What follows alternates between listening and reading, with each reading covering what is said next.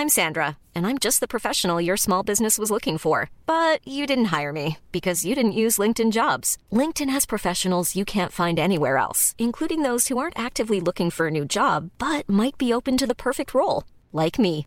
In a given month, over 70% of LinkedIn users don't visit other leading job sites. So if you're not looking on LinkedIn, you'll miss out on great candidates like Sandra. Start hiring professionals like a professional. Post your free job on linkedin.com/people today.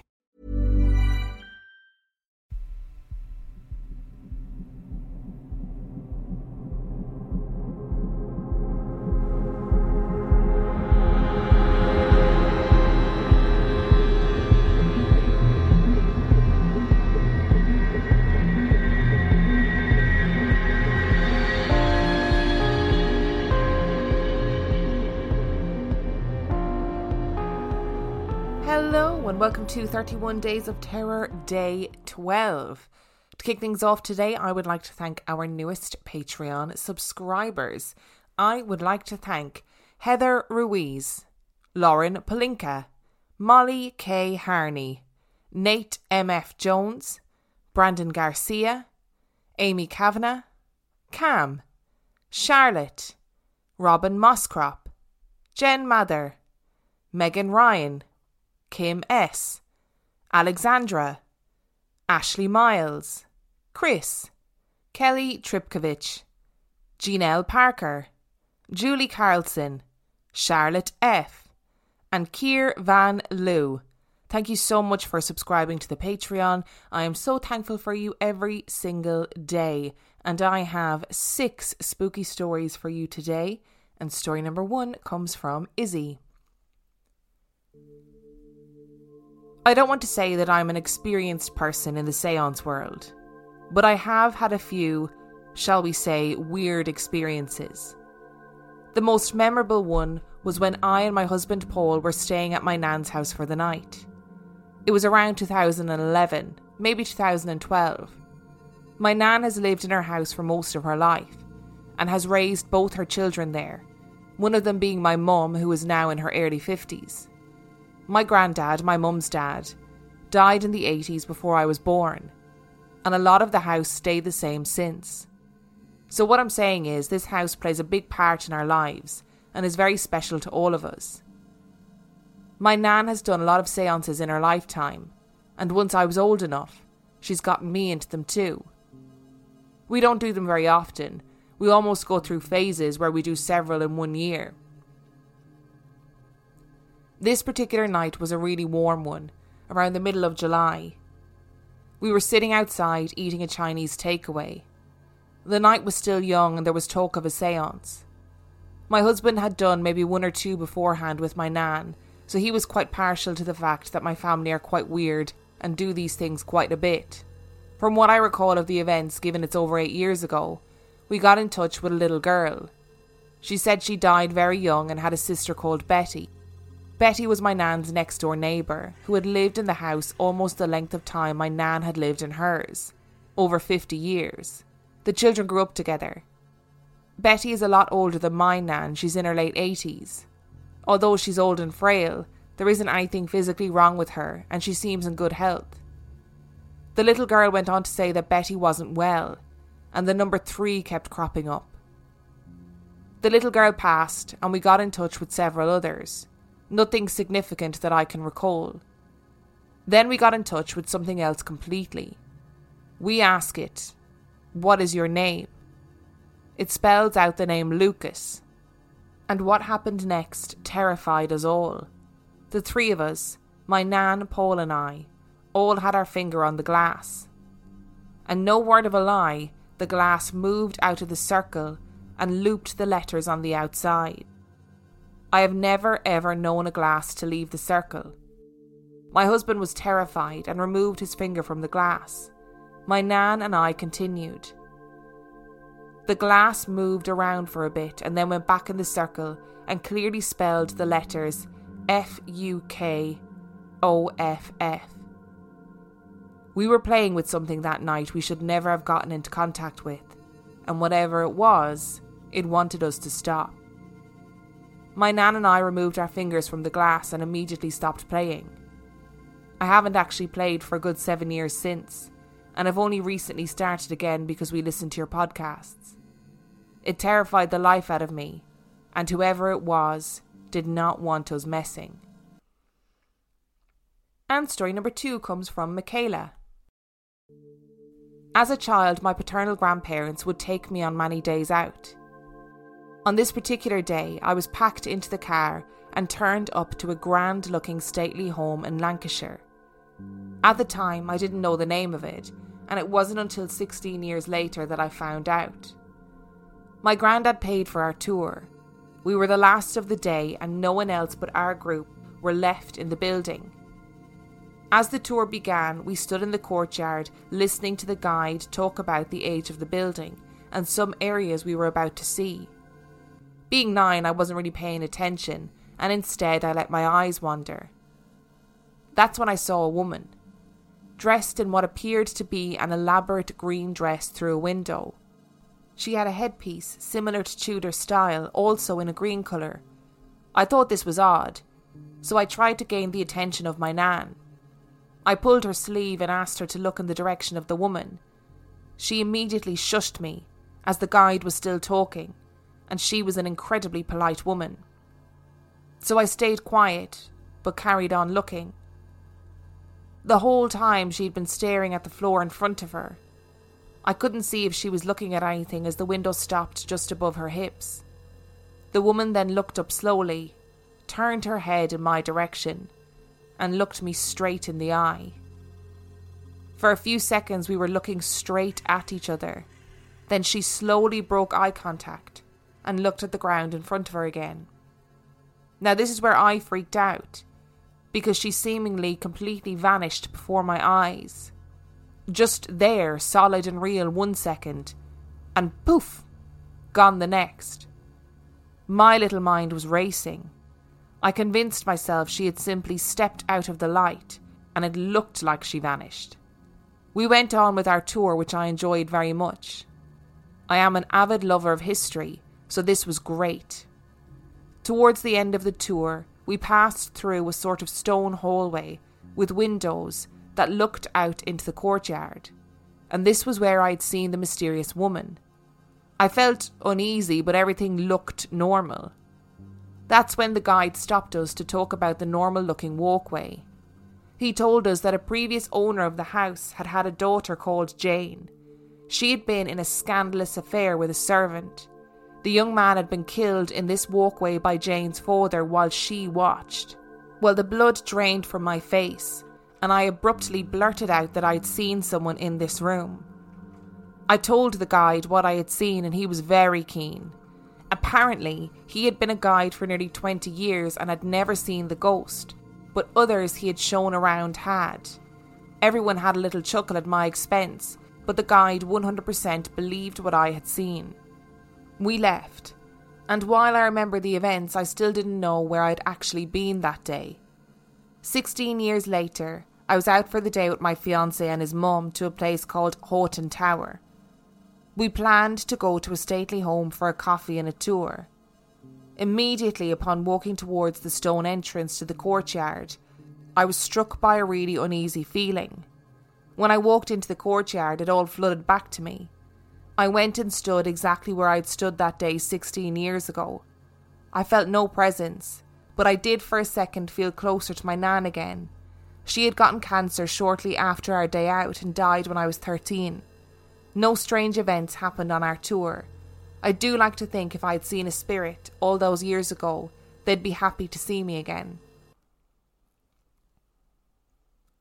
Before we go on to story number three, I don't know if you can hear that there has literally just been torrential rain, and I was mid story and I didn't want to break the flow, so I don't know if you can hear it, but I'm sitting in it's nighttime when I'm recording again, and again, I don't know why, but I'm sitting with the curtains open so I can see out. And there's like thunder and lightning and torrential rain, and uh, I mean it looks it looks amazing, but I'm convinced that I'm going to see the reflection of somebody looking back through the window at me. And um, yeah, if I did, I would just fling the microphone out the window. I think. So I'm sorry if you can hear disturbance. That's what it is. It's just wind and rain. And story number three comes from Chris. I would start this by saying that I've always been a skeptic. However, I am now a believer of all things paranormal. I built my house in 2004 and it wasn't on any kind of crazy land or anything. For the first nine years of living there, I never heard, saw, or felt anything off. But fast forward to 2013. I'd been dating my fiance for a year and decided it was time to move in together and get married. Around June of 2013, my now wife, as well as my stepdaughter, moved in. I also have a son that stays here. Everything seemed normal. So I thought. I only have my son on the weekends, so the weeks were fairly quiet. My daughter was always quick to fall asleep and wouldn't get up throughout the night. One night while laying in bed, I heard a noise that sounded like a ball bouncing. I immediately thought my daughter was up, so I went to put her back to bed. But she was in bed, and she hadn't moved. I chalked that up to maybe one too many beers and headed back to bed. The very next night, the routine went the same way. As we were lying in bed, we heard a chair moving in the dining room. Of course, I went to look, and there was nothing. At this point, I was like, man, I need to cut back on my drinking. The weekend came, and my son, who was almost four, was riding home with us. His sister is the same age, so they are as thick as thieves. As they were talking, my four year old child asks his sister, Has Casper come back to play yet? I was immediately freaked out. When I asked him who Casper was, they both just replied, Our friend. I then went into dad mode and explained to them not to talk to strangers and this is where it gets weird. A day later, my wife woke up asking why I'd scratched her in my sleep.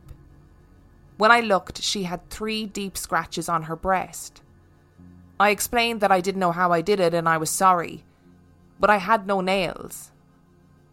Things went along as usual with hearing a ball bouncing and chairs moving across the hardwood floors nightly. I joked with my wife that maybe it's the ghost of a basketball player that's still practicing. She wasn't amused. The very next night, she woke up again, telling me she felt something. I told her to go back to sleep and to stop letting her thoughts get the better of her. The next morning, as she got out of the shower, I noticed what appeared to be a bruise on her leg. It looked like a handprint, in the exact area she said she felt something tugging at her. It was hard for me to comprehend this, seeing as I was a skeptic. Things were normal for about a week. Around two weeks later, my wife came running back into the bedroom screaming that something grabbed her. I get tough and go to look, and I found nothing and no sign of anything. At this point, I was getting concerned about my wife. She had always been a believer. She even told me stories about hearing things at her old house that were supernatural, seeing shadow men and the like. I just went along with her stories because, you know, I love her. A few weeks later, my job had sent me to West Tennessee for training. I called my wife and asked her how everything was going. I could tell that she was shook, and she just told me that things were fine. But last night she had seen a dark black shadow in the corner. I thought it was just my imagination, she said, until it started moving towards us. It was at this point I decided maybe, just maybe I should call someone. I had an acquaintance that was deep into the paranormal. I'm talking crystals, smudging, and all that stuff. We chose a weekend that the kids would not be home and asked them over to figure out what the hell was going on. Once they pulled up and started pulling out this case of equipment, I immediately laughed, thinking of the Ghostbusters. They started out asking us a few questions and started smudging. They then told me that I must ask the spirits to leave. They gave me a prayer to repeat, and we walked through my home. Once we got to my garage, I continued reciting the prayer that I was told to recite. It was at this point the light started to flicker. Now, this is a newer home with no electrical issues, so, like any red blooded American, I got freaked out at this point. And the house became super cold. We decided to take it to our bedroom, seeing as my wife had felt most of the things there. They had some handheld machine that could see heat signatures. Once they pointed it towards my wife, it lit up. It was at this moment that everything for me went blank. Now, I don't know any of this, but my wife still insists to this day that this is what happened. According to my wife and the ghost hunter, I became a very red hot spot on the monitor. My wife tells it as this I was sitting extremely still and then looked around the room. I laughed and started speaking German or some other language. After the German, I went back to English and explained. You need more than a book and spells to stop me. I supposedly looked at my wife and said, You are mine. And apparently, I said some really awful things to my wife and the ghost hunter. I woke up sitting outside my home. Granted, the last room I'd seen was my garage. The professionals were extremely freaked out and would not come back in. When I asked them why they wouldn't help us, they just said they were scared. I insisted we needed the help, and they insisted I stay outside. They went back into my home, and of course, I followed them. At this point, they were telling my wife to make sure I don't go near a mirror, so I didn't. They then told us whatever happened, it should be gone, and to be thankful it is. I don't speak any German. Things were quiet for some time after the cleansing. Six months almost to the day, we had some friends over watching a movie. Our children were with the other parents, so it was just us. As we were sitting there, we heard the laughter of a little girl. My friend looked at all of us and we just said, Yep, we heard it too. At this point, we are okay with the innocent things. We know that something is here. I've seen a little girl walk into my daughter's room even when she isn't home. I can feel eyes on me when I walk by. I would like to say that some spirits aren't all bad, but some really are. Burrow is a furniture company known for timeless design and thoughtful construction and free shipping, and that extends to their outdoor collection. Their outdoor furniture is built to withstand the elements, featuring rust-proof stainless steel hardware, weather-ready teak, and quick-dry foam cushions. For Memorial Day, get 15% off your Burrow purchase at burrow.com slash ACAST and up to 25% off outdoor. That's up to 25% off outdoor furniture at burrow.com slash ACAST. Hiring for your small business? If you're not looking for professionals on LinkedIn, you're looking in the wrong place. That's like looking for your car keys in a fish tank.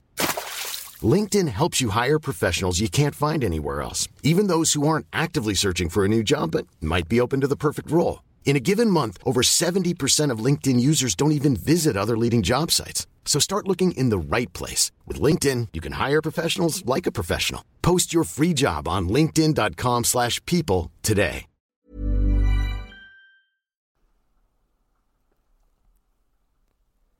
And story number four comes from Victoria. My dad recently did a deep dive into his ancestry and shared a slideshow of pictures to me and my sisters. Pictures of gravestones, portraits, deeds to land, etc. One picture completely stopped me in my tracks. The date of my deceased grandfather's death. Tragically, I never met this man. He committed suicide about five years after my parents were married. The date of my grandfather's death is my birthday. I was born exactly on the fourth anniversary of his passing. Now, this may be a coincidence, but as a 25 year old, finding this out, certain things in my life now make more sense. When I was a little girl, we had visited my family in Richmond, Virginia for Christmas. One morning, I woke up before anyone else. I often did since I was an early riser. I stayed snuggled up in bed. As I was drifting off, my dad walked into the room. He looked at me, my sister, and my cousin, and stayed at the edge of my bed, looking down lovingly. I was a silly kid and pretended to be asleep. As my dad walked out, I woke up and said, Hi, Dad. He whispered, Hi. When I went down for breakfast about an hour later, my dad had changed clothes and was sitting at the breakfast table. I said, Dad, you changed your clothes. My mom said that he had just changed from his pyjamas to the clothes that he was wearing.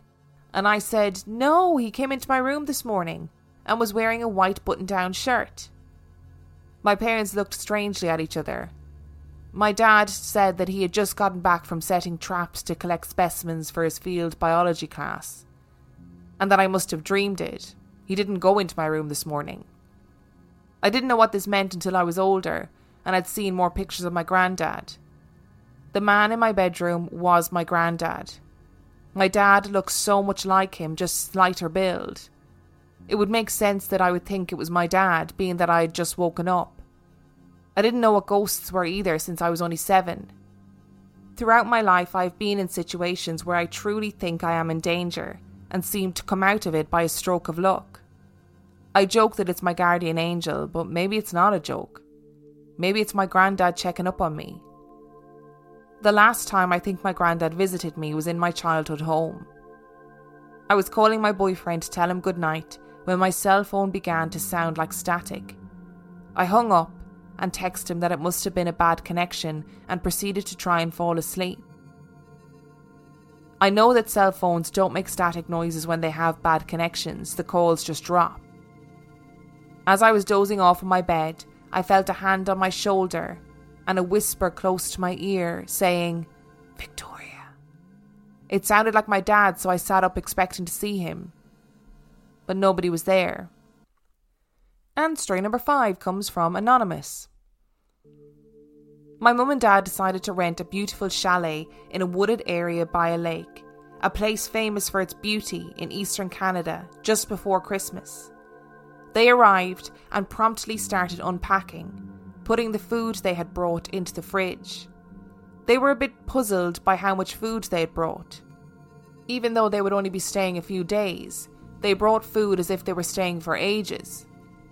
The chalet was lovely, but there were lots of pictures on the walls of what seemed to be the husband of the woman they rented the house from, which they thought was a bit weird as it was an Airbnb rental. The area where the chalet was is completely surrounded by pines, no other houses around, and being winter, it got pitch black quite early. The chalet had huge front windows, and my mum thought it was quite creepy that they couldn't see anything outside, but if someone was outside, they were able to look in. On the living room floor, there was a wicker basket full of magazines. They moved it to the side and sat on the couch with a glass of wine, and were chatting when they heard a loud crashing sound, like breaking glass coming from the kitchen. They got up to go towards the kitchen to check, and the basket of magazines was in their way, even though they'd moved it aside. They moved it aside again and went into the kitchen to see what had broken and couldn't find anything at all. When they turned to go back into the living room, the basket of magazines had moved again. They were quite spooked and decided to go to the bedroom and call it a night. The rooms were in a strange kind of basement level, and again with all those photos on the walls. They didn't manage to sleep a wink. There was a storm which knocked out the power, and the house was freezing cold. All night long, they heard a noise that sounded like something scratching the wall or door. They were too afraid even to go to the bathroom. When the day finally dawned, they had such a sense of dread they decided to get the hell out of there. They called the owner and used the lack of power as an excuse as to why they couldn't stay all the days they'd booked the chalet for neglecting to tell her it was really due to the general creepiness of the house and the odd goings on. And she agreed to refund them what they had paid for the week. They packed their stuff into the car as quickly as they could, and before they left, my mum looked at the house again. She still thought all those windows looking out onto the forest were quite creepy. She took a photo and they left. When they got home, they told the story to my brother and sister and showed them the photo of the chalet. I never saw the photo, but they swear they saw what looked like a person standing in one of the windows. There was nobody in the house.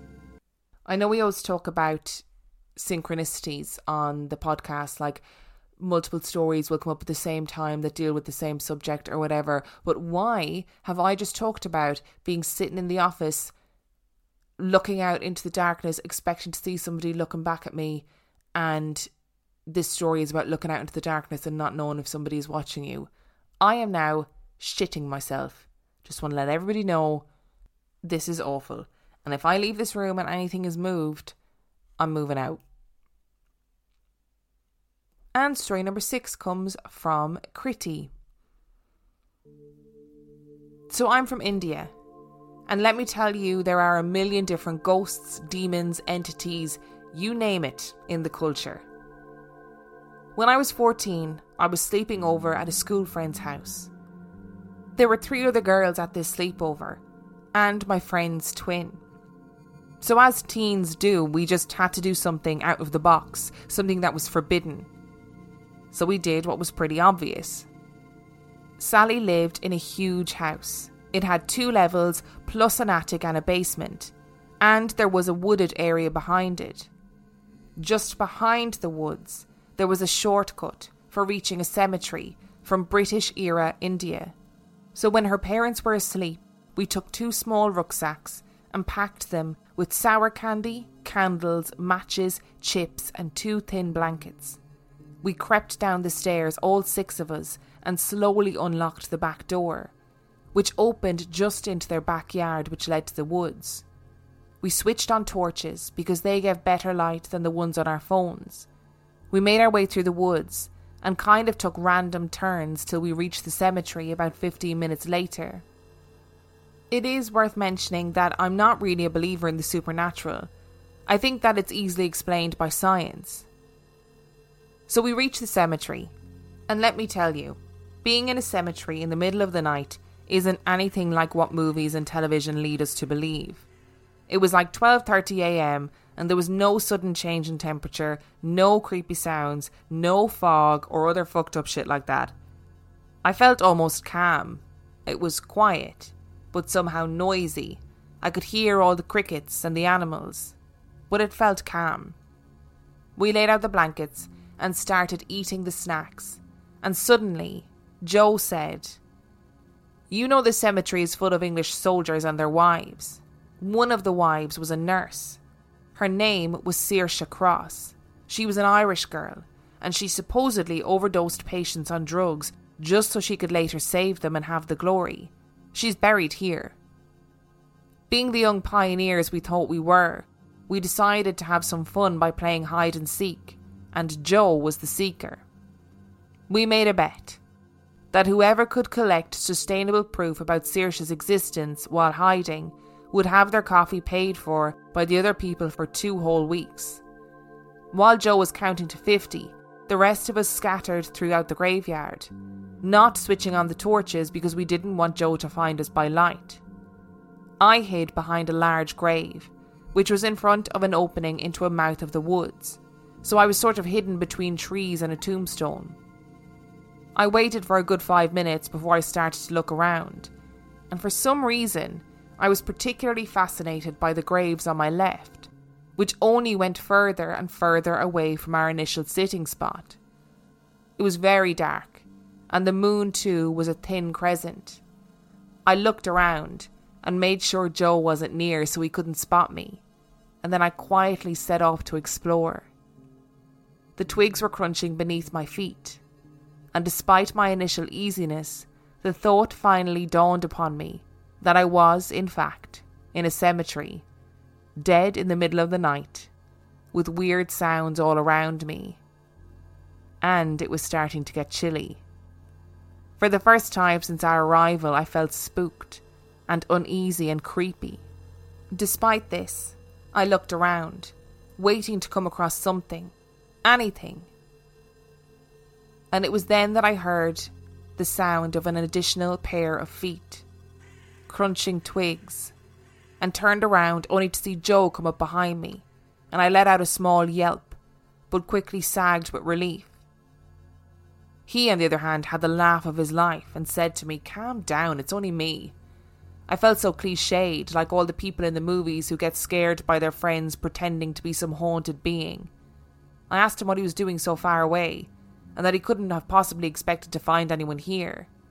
To which he replied with a shrug that he too felt like coming in this direction because he felt a tug to it, and then he saw me and decided to scare me. Now, nobody else knew this, but Joe and I were very casually hooking up, and had been for the past two months, and didn't want to tell anyone. So we thought we were alone, there was pretty solid cover of trees nearby, why not make out for a couple of minutes? While doing this, my back was pressed against the trunk of a tree. And about five minutes later, I felt like looking over Joe's shoulder, just like that for no apparent reason. So I did just that. And what do you know? I saw someone. I couldn't really decipher if it was a man or a woman, but someone, rather, the silhouette of a person. And I immediately screamed bloody murder. Joe, in a frantic state, looked over his shoulder and screamed too. He grabbed my hand, and all thought of documentation of that wretched thing was lost in the moment, and we ran. Ran like Satan himself was behind us. We ran towards where we came from, and after what seemed like ages, we came across Amy and Tina. They stopped and asked us what had happened. They had heard us scream and come looking for us. I was almost in tears and felt like I couldn't breathe, so Joe calmed me down. All the while, Tina and Amy stared at us, waiting for us to explain. Tina took out her phone and gave a call to Sally and Jess and told them to come to the location she gave them. After three or four minutes, the six of us were gathered around, and the first question Sally asked us was why. Joe was holding my hand. Jess told her to shut up, and I told them what I saw. Sally and Jess immediately burst out laughing, claiming that we were making it up. But Amy and Tina told them that they had heard Joe and I scream and we had come running like it was a fire breathing dragon chasing us. It was then that I told them the only reason I was in that place in the first place was because I felt drawn to it. And I could swear, at that moment, everybody paled like paper. Everybody had felt the same although they didn't really feel like walking that far, so they just sort of toddled their way slowly over there. I was literally crying at that point, and Sally, being the immense maniac that she is, casually stated to us that she was going to go the whole way to where we were, where we saw the silhouette, and she wanted to look around. We pleaded with her not to, to just go back home, but she wouldn't listen, and we couldn't just leave her behind in the graveyard. I suddenly felt very brave and, to be honest, annoyed. I can't explain the annoyance, but I can say that I just felt like that thing had no right to give me a mini heart attack. So when I said that I would go with her, everybody just sort of looked at me and blinked and asked if I had hit my head or something. We all agreed to check it out and set off for what I can only call my stupidest decision ever. After a long walk, we reached the place. I showed them exactly where I was standing, and they all took turns standing there. While Tina was standing there, Jess looked around and suddenly called out to Joe. Joe, what did you say that nurse's name was? We walked over to where Jess was standing, and Joe told her that the name was Saoirse Cross. Jess then pointed her torch at a nearby grave where we could just make out the name. It was David Langley Cross. The other inscriptions weren't visible, they were pretty smudged, but it seemed like he had died in 1897. And where it was written Beloved Husband, or that's what we presumed it to be, the letters S, A, R, and E were visible, with gaps in between some letters indicating the possibility of the name Saoirse to be spelt out. Never in our lives had we run out of somewhere so fast as we did that day. It's been years since that incident. Joe and I officially got together. Sally and Joe's parents still live near that horror ground, and Amy has PTSD from that night. But we're all still best friends, meeting up very often. But it has become an unspoken rule between us all that we never talk about that night, ever. Thank you so much for listening to today's episode. I hope that you enjoyed it. Thank you so much to Izzy, Michaela, Chris, Victoria, Anonymous, and Kriti for sending in your stories. If you would like to send in your story, you can do so by emailing it to real life ghost stories podcast at gmail.com. You can also check out our website, real life ghost stories podcast.com. And on that note, we shall see you tomorrow. Planning for your next trip? Elevate your travel style with Quince. Quince has all the jet setting essentials you'll want for your next getaway, like European linen, premium luggage options, buttery soft Italian leather bags, and so much more. And is all priced at 50 to 80% less than similar brands. Plus, Quince only works with factories that use safe and ethical manufacturing practices. Pack your bags with high-quality essentials you'll be wearing for vacations to come with Quince. Go to quince.com/pack for free shipping and 365-day returns.